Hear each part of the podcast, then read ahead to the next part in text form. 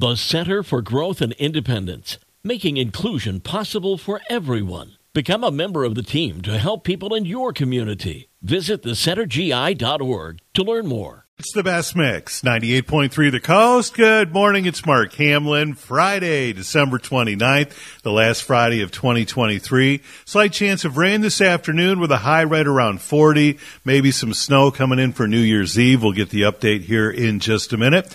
Right now it's time for some music news. And Taylor Swift tells the New York Times that embracing all of her musical eras has been transformative for her. It's kind of like putting together a puzzle where I'm trying to make every piece piece fit perfectly and find just the right colors and patterns for each song. It's challenging, but it's also incredibly rewarding because it gives me a chance to fully explore every era of my career and grow as an artist.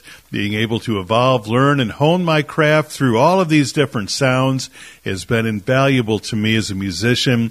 Every phase of my journey has informed the next, and she says I wouldn't change a single note of it. Bryan Adams tells Cleveland.com that he credits Tina Turner for his success overseas. She took me on tour and she was so welcoming. She took me from complete obscurity in Europe to playing Wembley Arena. Can you imagine that? If it wasn't for that tour with her, it wouldn't have happened for me over there. John Mellencamp tells CBS News that he doesn't like being interviewed. He says, cards on the table, I don't really like it. I've talked about myself for 40 years and I'm just not that interesting. Stevie Nicks tells the Today Show that she influenced Taylor Swift. I never don't tell the truth, and I think that's something that if Taylor, who is my friend, if Taylor got anything from me, that's what she got.